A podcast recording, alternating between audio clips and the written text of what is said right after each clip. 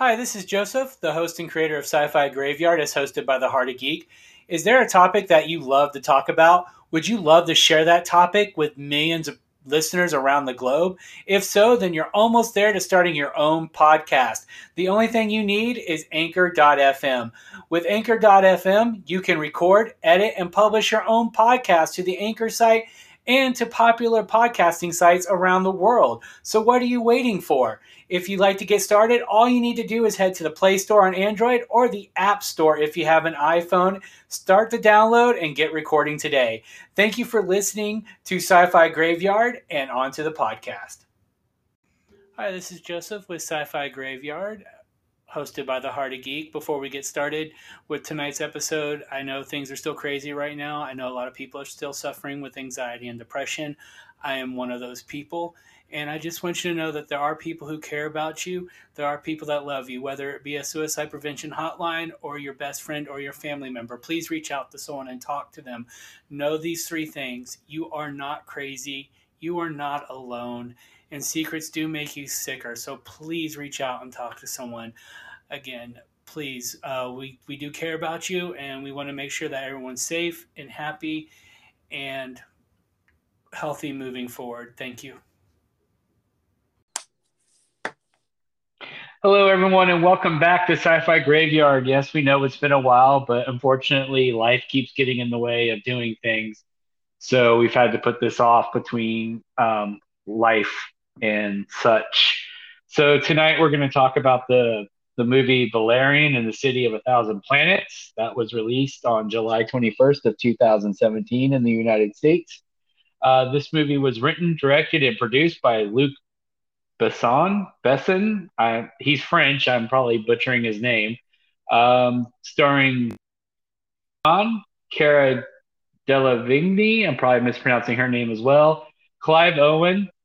Rihanna is in this movie, and Ethan Hawke is also in this movie. With a final production budget of $180 million, this film was officially the most expensive movie ever made in France at the time of its release. It significantly exceeded the budget of the previous record holder, which was also directed by Luc Besson, The Fifth Element from 1997, which had a production budget of around $90 million and was the most expensive French film at the time. If adjusted for inflation, The Fifth Element is still more expensive than, or I'm sorry, this film is still more expensive than Besson's earlier picture, at least according to IMDb. Valerian and the City of a Thousand Planets is based upon Valerian and Laureline, also known as Valerian, Spatio-Temporal Agent, or just Valerian, which was, I must say, was a French science fiction comic series, only because it's no longer in publication. It was created by Pierre Christin and artist Jean-Claude Méseret. I'm probably mispronouncing that. My French is terrible. It was published in Pilot magazine in 1967 with its final installment published in the year 2010. So it had a very long run, but unfortunately it ran for about 43 years before it was canceled. The movie is basically a dark force threatens Alpha, a vast metropolis and home to species from 1,000 planets. Special operatives Valerian and Laureline must race to identify the marauding menace and safeguard not just Alpha, but the future of the universe, which is the plotline directly from IMDb. But honestly, I don't think that really describes the movie all that well, to be honest with you. Yes, it takes place on a place called Alpha. Yes, Valerian and Laureline are trying to investigate this area there, but it seems more of like less like them being sent there to more them stumbling upon it due to circumstances. But the film was released in 2017, and the first installment of Valerian and Laureline, the comic book series, was published in 1967. So this movie came out in the 50th anniversary year of the comic series. And the main storyline was loosely based on Ambassador of Shadows, the 6th volume in the comic book series. This also happens to be the first Valerian and Laureline story to be translated into English. And the movie, as previously mentioned, features Alpha Station, the City of a Thousand Planets. However, in the comic book, the station was called Point Central and was first created by non-human alien races. It was slowly added to over time instead of being basically the ISS growing into a metropolis. The opening scene of this movie takes place in 1975. This is the first year that the Ambassadors of Shadows storyline was first published in French. And then, let's see, there's I have a couple more trivia things that I'm just going to read real quick, and then we can start diving into what we thought of the movie. Although most spaceships and most science fiction movies never display their make, the Skyjet pod used by Valerian clearly shows the Lexus emblem on the front grille during the Chase of the Pearls pod scene.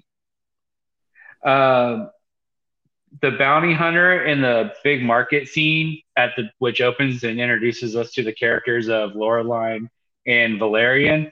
The hunter that follows Valerian at the bar is named Corbin. And as we know, Corbin Dallas is the name of the character Bruce Willis played in Luc Besson's Fifth Element. And when Sergeant Laureline waves at the alien guard that's at the turret, she kind of gives a Vulcan salute before shooting and stunning him. And, of course, Vulcans are from Star Trek with their stationary greeting of the hand gesture to be for the live long and prosper, where you make the V with the shape of your fingers and then you stick out your thumb. Sticking out your thumb all the way is live long and prosper. Keeping your thumb in is Nanu Nanu from Mork and Mindy. So people, a lot of Trekkies get that wrong, but that's from Star Trek, the original series, which premiered in 1966. That's pretty much all the trivia I really took from this. I didn't want to get pages of trivia like I normally do, but I did want to, those were the most interesting things that I read when looking up the movie. Now, I just actually got a chance to watch the movie tonight before recording the podcast, whereas, usually I watch it about a week in advance or something before. So that way I'm already prepared, but with work being crazy and dealing with everything that's been going on, it was just trying to find time, So I agree with what Jeremy said earlier in the group chat. Jeremy said this was a very beautiful movie. Well, I thought the visuals of this movie were very, very beautiful. I will say that I did think this movie kind of felt the story, like I read a review where someone said the story was uneven, and I kind of agree with that because I feel like the structure is just not quite there, and it has nothing to do with the acting or the story. The story itself seems interesting, but it just feels kind of haphazard, and especially for the comic book that was supposed to inspire so many things after it, which people have said Star Wars was kind of inspired by this. I'll be honest with you, I looked at a couple things, but nothing definitive said that Star Wars was taken from Valerian unless I just missed it. But I just felt like the story flow was kind of choppy. It's kind of like Ender's Game, the movie Ender's Game. And I actually decided, so I'll just go ahead and spoil this now. I already know the next two movies we're going to talk about. We're going to do the one Josh suggested, which is 1984's Dune. But before that, I want to talk about Ender's Game. And I only want to talk about Ender's Game next because of I felt like this kind of feels how I felt about Ender's Game as a movie. And I'll just offer my opinion real quick on the critical side of things before I talk about some of the things I liked and disliked and get y'all's opinions as well. I do feel it was a little uneven. I feel like chunks of the story were actually missing. So I felt like there should have been more going on. And obviously this movie was made to set up a universe with sequels and stuff like that, whether it followed Valerian and Laureline or whoever, most likely them because they seem like the main characters. But I felt like chunks of this was missing, and I felt like there should have been more to the flow of the story. And that's what I'm going to say starting off. Josh, you're about to say something. What were you about to interject with? Well, my main thing was that to me, it was an all right movie, but like, yeah, it does feel like it's all like there's a few moments in the movie where it's just like, okay, they're going from that to this. I was like, okay, like, for instance, how they introduce, like, how they do at the beginning of the movie. Okay. Like, they do the whole scene where they're at the market and do, and then they get the stuff from the dude, and that kind of sets forth, like, then they go to the city of the Thousand Planets, but then it's like she gets kidnapped and all this stuff. They fit like a bunch of crap in the same thing. And it was like, okay, does this really need a, did it really need to be in the movie for, because they did that. And it seemed like that was extra in the movie. Like, did they really need to end up having her get kidnapped and then her get found and all this stuff? Like, did it really do anything for the movie? I don't know if this is in the comics, so they kind of like pulled it straight from that. But my main gripe was that you're trying to get Valerian to be liked, and the first 5 minutes of the movie, he's kind of being a douche to the chick, where he talks about him being a womanizer and all this shit. And then it's like, how are you supposed to like this dude?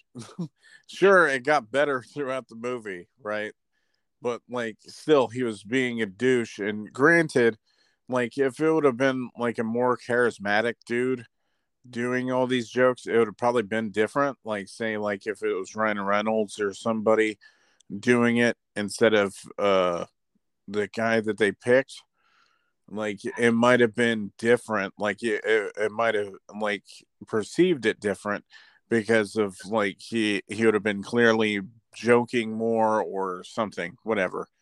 But, like, that's the main thing that I disliked out of the movie, was how they started out where it was being a douche. And I hate movies where that's your lead guy, and then it's like he's totally unlikable. So then you're like, oh, man, I don't feel like watching the rest of this. But, I mean, still, it got better throughout the movie. It got better, like, because, you know, he starts kind of like a douche, and then, but he still admits that he really cares about Cara. The actress is Cara, because this movie stars Dane. Did I say who it stars? Rihanna. Yeah, I did. I did say who was in it, because Rihanna's in it. She's the I'm gonna call her a cabaret dancer, because they named her Bubble, and she was this blue alien thing. And the weird thing was, I'm just gonna go ahead and spoil it, because what the hell? This movie came out almost 4 years, over 4 years ago. A lot of people didn't like it anyway. A lot of people didn't like it. I'll be honest with you. If we were gonna do Rise from the Grave, Let It Die, or Rest in Peace, I would say Rise from the Grave, because I think there's a story here. But I think it needs to be. I think they need to go back to the source material and give it another shot. I think the story deserves another shot, because it's definitely interesting, but it feels like it's all set up, and then the last 10 minutes is all the payoff. Yeah. It's like, it doesn't feel like a natural progression. It just feels like set up. Oh, payoff. And movies are supposed to have like a three act structure. You have the beginning, which sets up the action. You have the second act, which is most of the action where the hero falls. Because if you notice, most movies, at some point in the movie, the hero fails, and then the hero in the third act comes back and wins. And redeems himself. That's usually the flow of movies. And obviously, they were setting something up with this to be a franchise, which everything has to be a franchise nowadays. I think if they had focused on telling one complete story, which I also don't get the ranking system in this universe, because Valerian's a major, Laureline is a sergeant. Okay, so he would be her superior, because he would be technically an officer. She'd be enlisted, and then the general is taking orders from a commander, And that's not how that works. A commander is in the Navy, and the commander is like right under a captain. But if you want to relate, let's say a major and general are both like Army Air Force ranks, as is sergeant. So a commander, if he's actually a commander, that would be the equivalent of a lieutenant colonel, if you're using Air Force. And a captain in the Navy is the equivalent to a colonel in the Air Force. Naval captain is more of like a colonel in the Air Force. And that's kind of like the equal, because if you've ever seen a naval captain, they're wearing the eagle, and that's what colonels wear in the Army Air Force. So the general should have been the one giving orders to the commander, and not vice versa. That makes no sense to me. Yeah.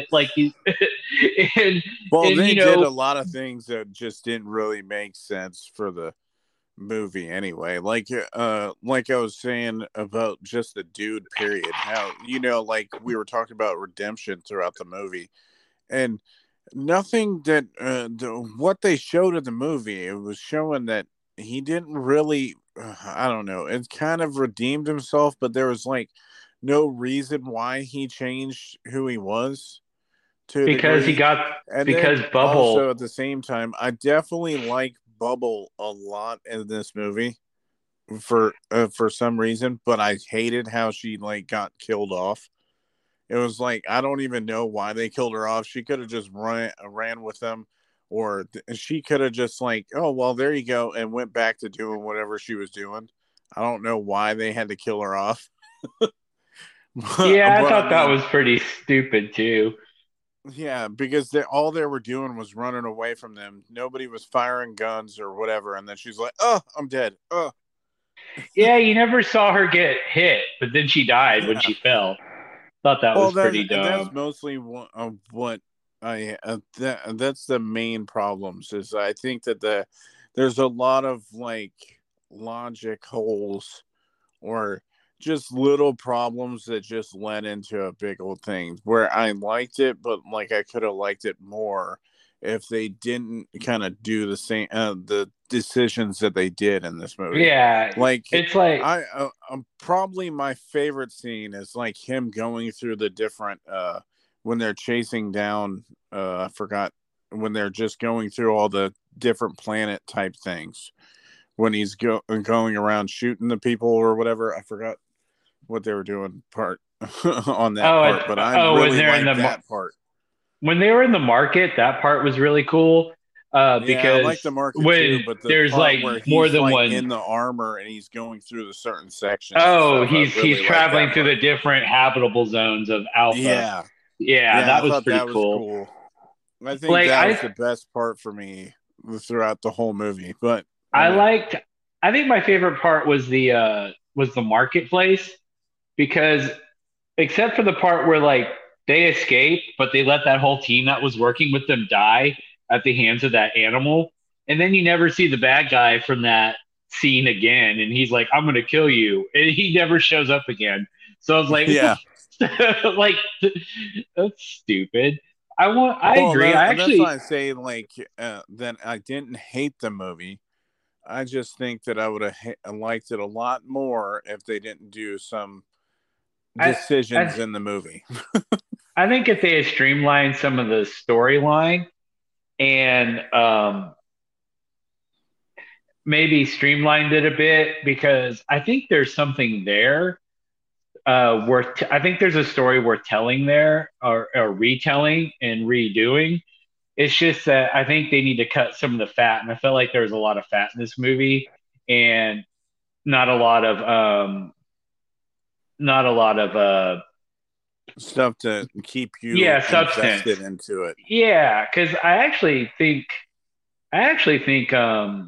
it's got potential. It makes me kind of want to read the comic book, because I want to see how that is. But I don't, I kind of am interested in these characters, because I did like Laureline. I did like Valerian as characters. I actually like the actor who played Valerian, Dane DeHaan, and I don't. Well, and I didn't like him as an actor, but just not in this movie all that much. I think, but if they would have picked somebody else, I think the character would have been a little bit better. Like, I wouldn't have disliked him as much as I did. No, even though it was still good. I mean, throughout, like, just that wonky bit at the beginning where he was like, "Oh yeah, I'm a womanizer," and this and that. I don't think they really needed to say that. If anything, she could have just been like, she would have been like, "Oh yeah, you don't really love me." That type of thing. Really, I'll let. Well, I was about to ask you, what did Jeremy, you think? You haven't been really talking all that much anyway. Well, I can't really talk over two other people, so I was just waiting. No, you're good. I was going to let you know what I was going to ask what you thought. What were you thinking? I don't agree with either one of you, so. It's okay. No, I mean, I remember watching this in the theater back in 2017, and it was one of my favorite movies at the time, and it still is. I mean, I can sit there and watch it every time it's on. But like I said, I forgot how, and especially if you have a really nice 4K TV, this thing looks brilliant in 4K. I watched it I bought it in I bought it in Blu-ray, I think. So I had the HD version, and I watched it on my 4K, and it looked really, really good. I didn't watch it in 4K, though. But and I watched it today again in 4K, and it looks incredible. But besides that, like, from my perspective, the whole plot, I felt that it flowed perfectly. But, I mean, because from the beginning, you know, the very beginning was showing the mule planet getting blown up. Yeah. Now, it explained what it actually was later, because at first, the beginning was explaining how the City of a Thousand Planets went from nothing to what it is present day, or 2150, or whatever the date was. And then it flowed into the mule getting blown up. Now, at that point, you didn't know what it was, and you didn't know who caused it. But as the movie went into further, then you found out that the commander ordered the blowing up of the alien ship, which basically destroyed the planet. And to cover it up, he wanted to take everybody out.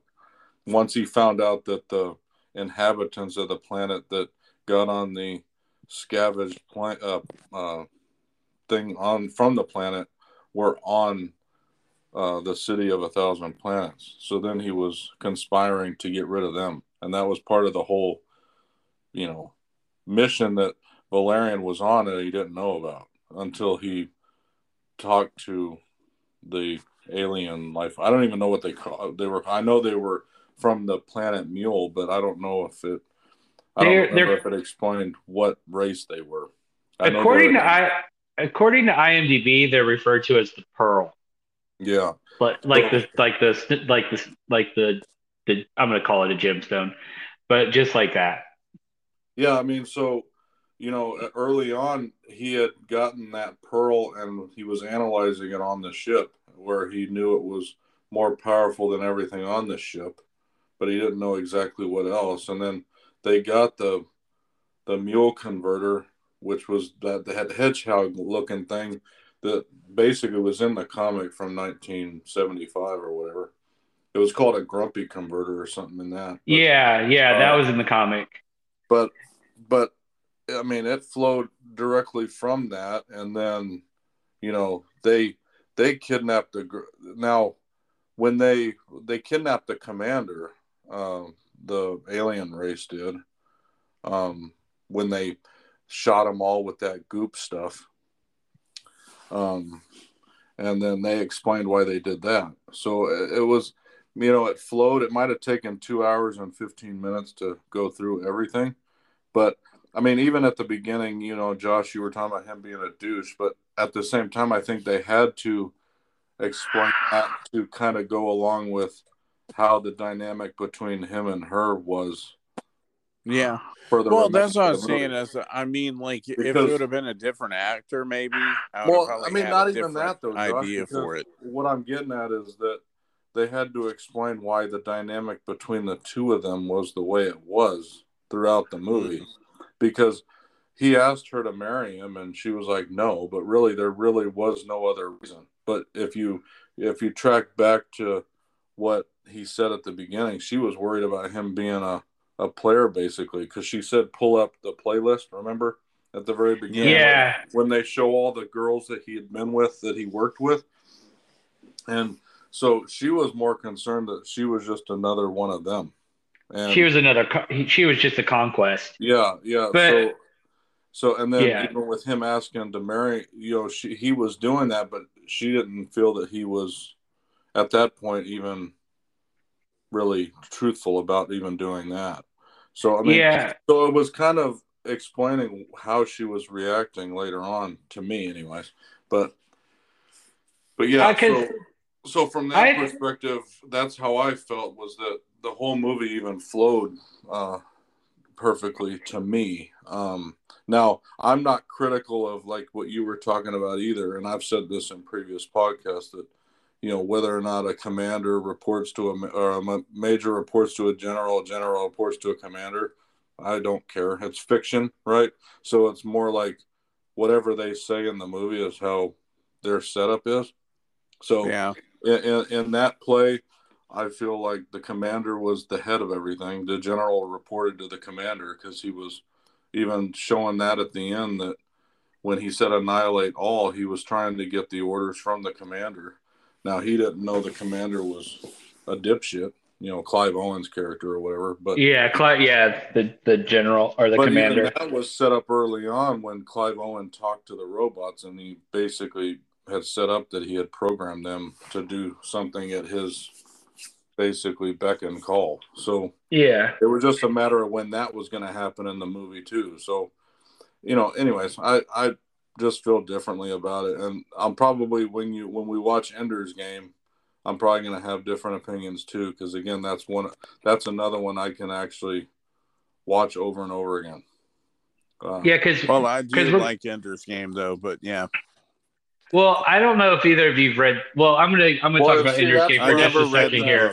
Okay, see, with the Valerian stuff, I never read that. I never heard of Valerian before I watched. Well, I heard about it before the movie came out.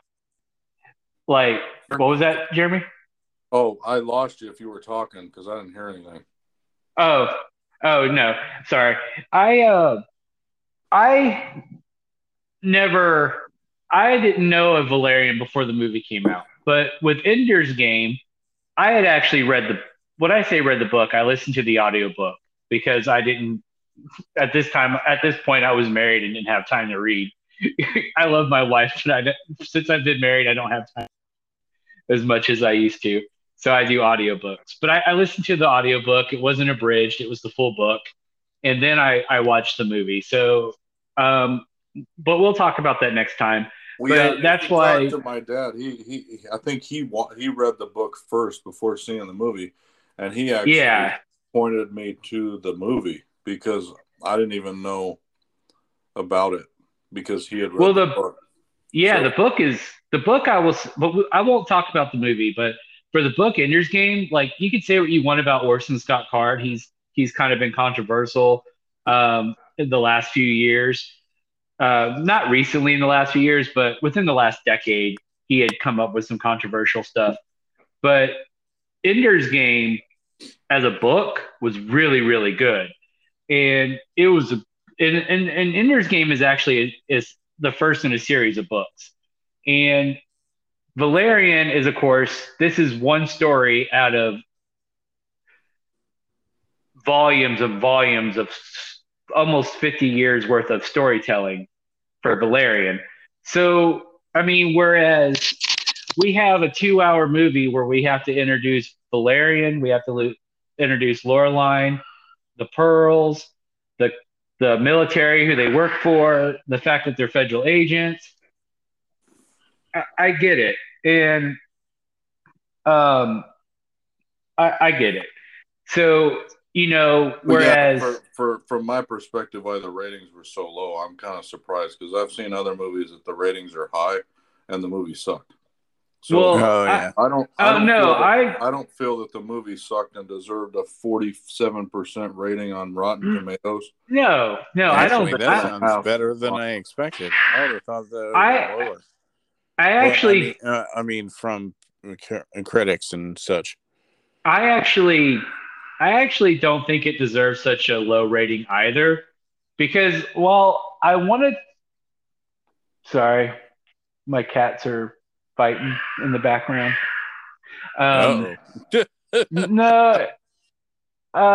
It's the kitten. He's bothering the other cats. Anyway, I don't think it deserved a 47%. I actually think I enjoyed the movie. Now, just when I'm criticizing and being a little analytical, I'm not saying I didn't enjoy the film. I actually really liked it. Was it one of my favorite films?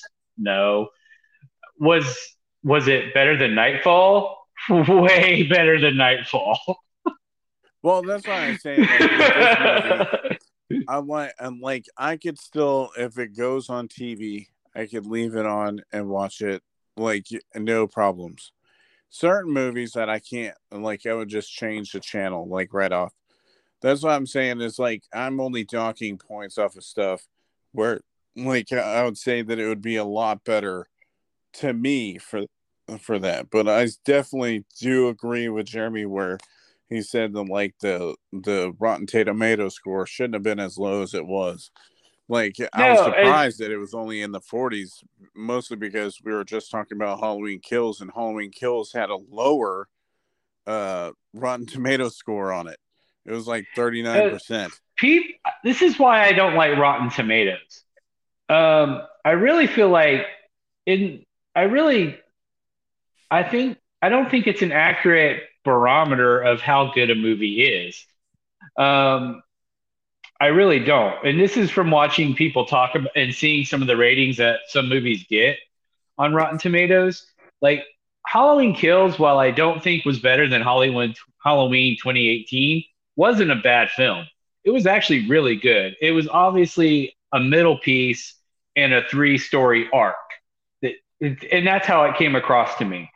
Valerian and the City of a Thousand Planets comes across to me as a starter film in a much grander universe. And maybe that's why there's so much character introduction in this movie before they do the payoff with the pearls at the end. I know the story from the whole point is leading to this mission with the animal. My brain just took the converter, the converter thing. Yeah. The converter, which honestly, I thought the converter was kind of cute. I was like, that's a cute little animal. I thought that was pretty, you know, I like the converter, the whole idea of the pearl, the whole idea that he had that dream and the ladies, the girls, the prince, I'm going to call her princess because her father was the king. She put her soul, kind of her Katra, like from Star Trek 2 with Spock, into his body for that day. I'm going to say a couple days. It had to have been more than a day that they were doing all this. Maybe not. But I don't think that it would be like 2 days max. Maybe. Yeah. And so, okay. So he's kind of being influenced by her. And I get them showing him being a womanizer. So it leads up to the end where he's like, you're the only name I want on my playlist. And I do feel like his change is kind of sudden because of the speech that Bubble gave him and her saying, trust me. But I get what they were trying to do with his character. He's this, because I don't doubt that he loved that when he says he loves her and wants to marry her, he's like, no, I'm being serious. I think he does care about her, but I also think that he wants to be with her for his own reason. Like, it's not, he loves her, but it's kind of hard to put it in words. It's like he cares about her, but he's doing it for himself, not for the betterment of them as a couple, I guess would be a good way to say it. He's a little selfish. He's thinking of himself. But I still think he did care about her. And because he's still a little selfish, and he has to learn to not be selfish, which is why he gives over the converter at the end and trusts her and yada, yada, yada. I do think there should have been maybe some fat trim from the story, just like tighten it up a little bit. And I understand you have to do the introduction, which gets them on the mission. I'm thinking that if this movie had done well, which it didn't, I think it barely broke even or made less. I think from what I read, it would have had to have made $400 million worldwide, and it only made half that. And that was marketing and everything to make it a financial success. So well, I'm sure they spent a lot on the movie just for the effects anyway. Yeah, they did. I would say the effects in this movie look really good, except for the pearls at the beginning of the movie. To me, they didn't look really that good, but when you see them again on board Alpha, they seem to look better. And I don't know if it's because of the lighting, and I know sometimes they hide effects with darkness because that sometimes makes CG effects look better. So I think they looked better at the end of the movie than they did at the beginning of the movie. And that's just my personal opinion. That's just what I felt about it. I still enjoyed the movie. Would I watch it again? Probably. If someone wanted to watch it, I'd sit down and watch it with them. Am I upset that I bought it? No. Because it was pardon me. That's what happens when you don't get any days off and you're tired all the time. Was I mad that I bought it? No, I paid $7 for it. Did I think it was a good buy at $7? Yeah, actually I do. It was I think it was money well spent. It's not like Nightfall where did I buy that or did I rent it? I think we watched it on like YouTube or something. I don't remember. How did we watch that? I don't remember. It was a file that you had, so I'm assuming I probably found it on something. Oh, yeah, because I couldn't find a copy of it to buy, so I think I had to find alternate ways to get it. I know the YouTube one was that Vampirella. Hey, Vampirella was better than Nightfall. It had less of a budget and looked better. Yep.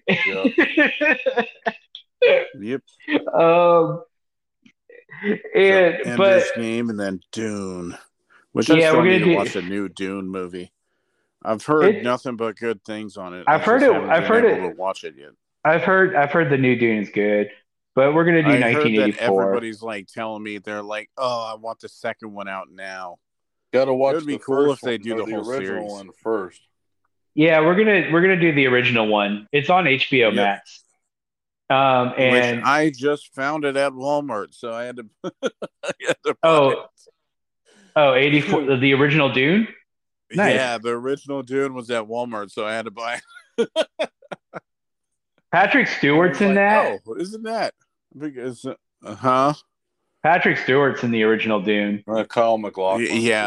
Yeah, Kyle MacLachlan's the star. But I don't know if there's a lot to talk about. Since I've rewatched it too. Yeah, I don't know if there's a lot to really say about Valerian. I will be honest with you. I just watching the movie made me want to read the comic book it was based on, so I did buy the comic book. So I will say that's a good thing about the movie. It did get my interest into the story. So I did buy the Ambassadors of Shadow to see how it compares. And maybe when I get it and I have a chance to read it, and next on one of the other podcasts, I'll give an update. You know? Yeah. I will say for Ender's Game, I know I'm getting off topic again. We'll circle back around.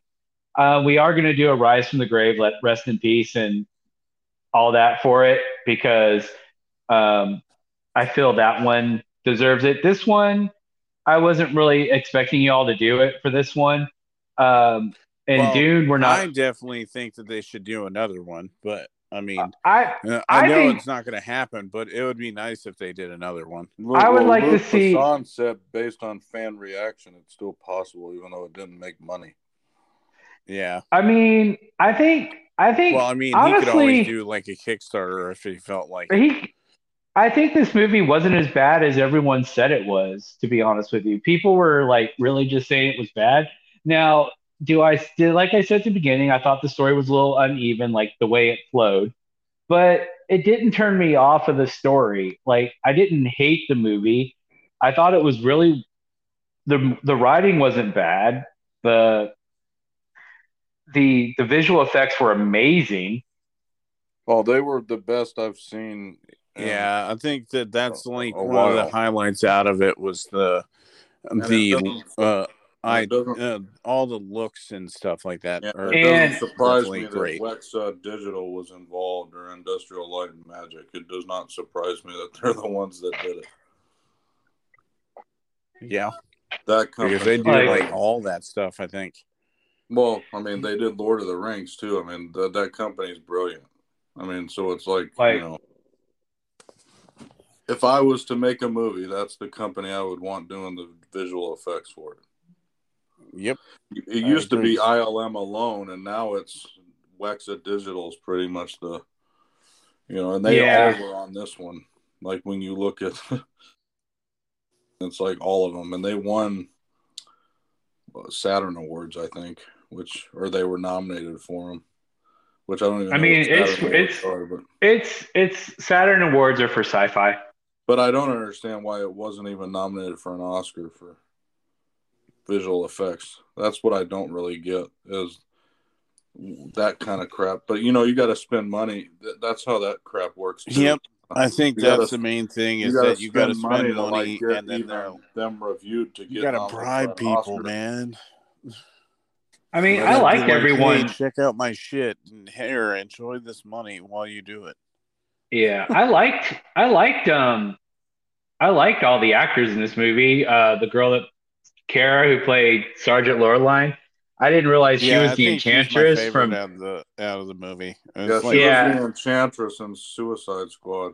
Yeah, and I didn't know that. And the only other thing that I would know her from is if I would be Paper Towns. I haven't watched Paper Towns, but I read the book. Towns is good, but I read the book Paper Towns.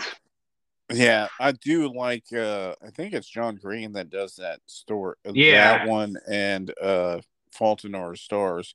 Fault in Our Stars is just a great book. I read The Fault in Our Stars, and I watched. I think I did see the movie. The book was better. Yeah, the book was bad. I mean, they didn't take out much out of the movie, though. No, they didn't. They just cut certain things out of the book. No, but I still cried a bunch for both, though. So I'll be honest with you. I know this. We always get off topic on this podcast, and the only reason I'm okay with it is because I like the fact that talking about something spurs conversation about something else, and that keeps the conversation going. I'll say this about The Fault in Our Stars. I did cry when I read the book, and that's because people who don't know, The Fault in Our Stars is dealing with most of the people in the book have cancer or they had cancer, and for me, this was a little, you know, my wife's dad passed away from cancer. And so then one of my really good friends, his dad had brain cancer. So stories about that really kind of they pull at me differently than other stories. So I'm more sensitive to those kind of storytelling. So I did cry. And but now I don't want to get upset, so I'm going to change the subject back to something a little different. But does anyone have any final thoughts on the movie? I know we kind of talked about what we felt about it. I only have one more thing to say, honestly, and it's that I'm surprised Rihanna isn't in more movies. Yeah, because I don't care every movie that I've seen her at all. She's a good actress, so she should be in more things.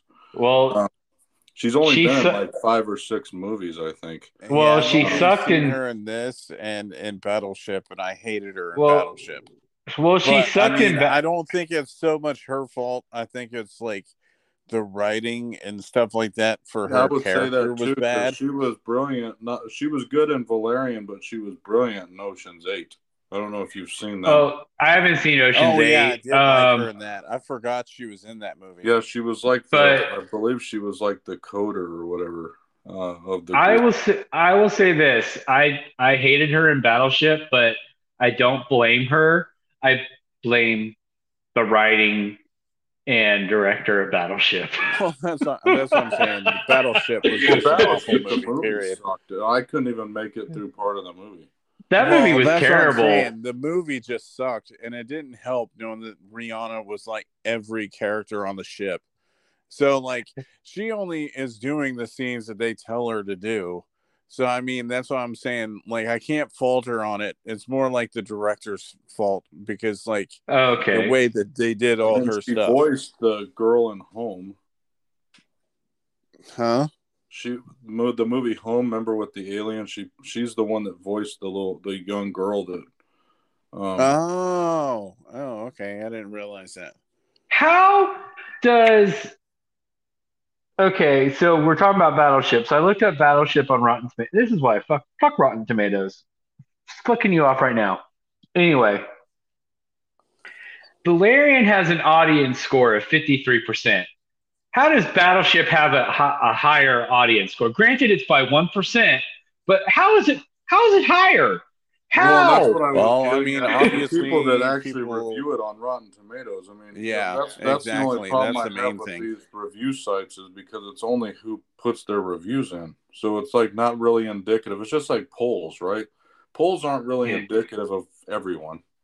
No. They're indicative of who answers the poll, which if you've got it skewed one way or the other, it's going to fuck that up. So it's like, obviously, they had more people to answer the poll that didn't like the or liked the movie. You know, that is critics, right? It's not like It's only a subset of everyone, so it's like it does have a lower critical score on Rotten Tomatoes, which I don't know if you want to argue with the 34 versus 47 for these two, but Battleship does deserve a lower score than Valerian, because Battleship was the movies that I've seen crap ass movie. But there's so many movies that the reviewers on both sides of the fence, the audience and the critics, will just bash on, and they're not bad films. It's just like sometimes people think that, like, for one, not every a lot of these critics who watch these films Joe. So good example, right? Is the movie Eternals. Yeah. Look at the rating on Rotten Tomatoes. It's 48% by the critics. It's almost the same as this Valerian. Yeah, it was one of the best movies I've watched, but the audience score is 80%. So it's like that is so stupid. Example of what the hell are you talking about? Because that's why I don't follow critics most times anyway. I don't know how they get paid because it's like you don't even enjoy certain movies, and you only enjoy the ones that are like the ones that are in for not Grammys but Oscars and shit. Like, you nitpick everything else. I really don't think. Sometimes I think some critics look at movies as they have to be I think when it comes, like, we've all said in the past that art is subjective, but I think there's a place for movies that are just fun and entertainment and just fun. Movies can be bad, but fun. And you can enjoy a bad movie and still say it's fun and it's worth watching. But I feel like some critics, and this goes for like professional and audience too, some people forget that movies can just be fun. Some movies can make you think, and some movies can teach you something or help you understand something. And to me, Valerian is a movie that is fun. It bounces around. Do I think it has issues? Of course I do. I just mentioned them. But did I think it was kind of a fun movie? Yeah, I liked it. Do I think it was worth seeing? Yes. I think if someone was interested, they should give it a shot. Are they going to love it? Probably not. Are they going to hate it? Probably not. To me, it was an okay film. It was good. Yeah. Do I think it could have been better? Yes. But you never know. But someone might really enjoy it. And that's, I think the main thing for me is like, especially now, I have such low expectations for most movies, unless I get super hype about something. But it seems like I haven't gotten super hype over anything for a while. I think Cyberpunk 2077 was the last thing that I kind of got hyped for. But I mean, like, other than that, I like watching Marvel movies no matter what, mostly because they haven't had a bad one. To me, I mean, some of them are meh, but I mean, still, like they're always good popcorn movies. So yeah, I mean, but like that's what I'm saying. If you have high expectations when you watch a movie, of course you're going to get disappointed. So I mean, that's the main thing. Sometimes I'll end up having a viewpoint on certain things, but like at the end of the day, most movies, I could watch more than once. Like most movies, not all of them, but like most of the movies. So like, I just think that some people are just weird with their movie taste though. But I think you if you have low expectations or no expectations at all, you will come out like pleasantly surprised most times. I think people should just always go in when they watch a film with an open mind. And a lot of people don't do that. And I think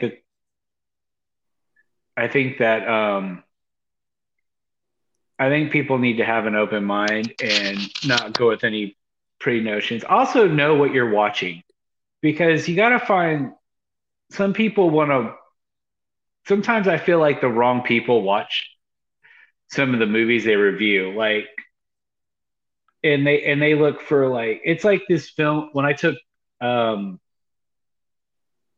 movie class, cinema appreciation in college, and this teacher was all about movies with deep meaning. Everything had to have something to do with the superego and the id, and superego and the id, and all this inner stuff, like deep meaning behind all this. And sometimes a red door in a movie is just because the door is fucking red. It doesn't have to be an inner meaning to something, right? It's just like, and I think people need to go in with an open mind and realize that people just need to have an open mind when they watch movies. I love movies, and I don't get to watch them nearly as much as I used to, but I still love them.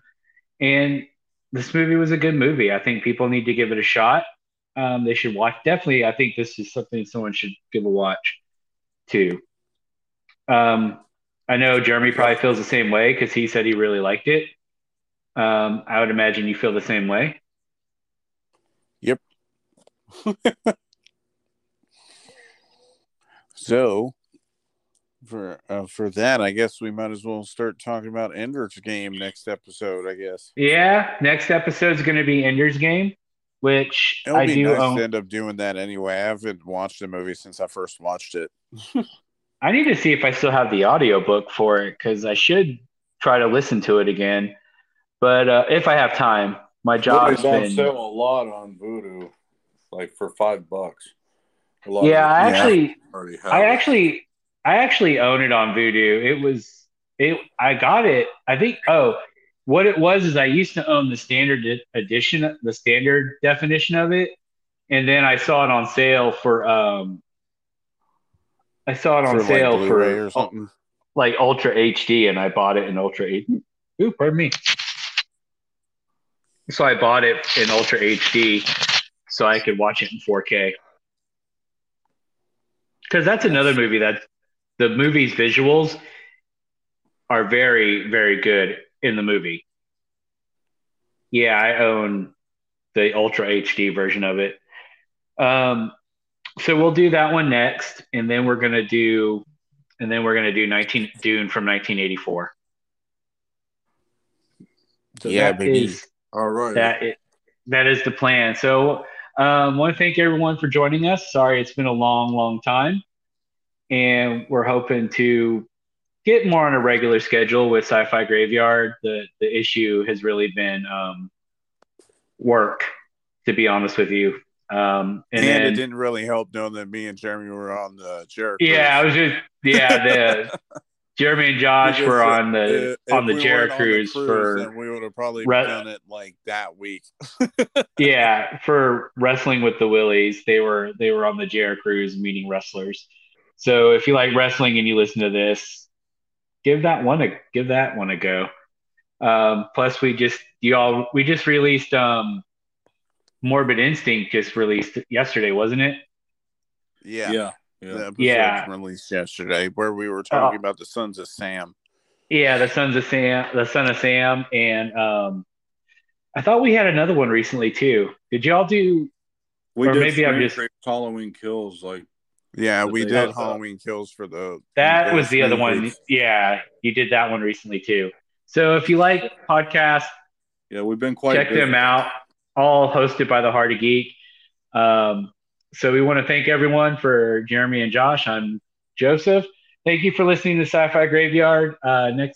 Next, even though Ender's Game came out in 2012, we are going to kind of do a rise from the grave, let it die, or rest in peace, let it die with that one, because I feel like this one is actually worth it.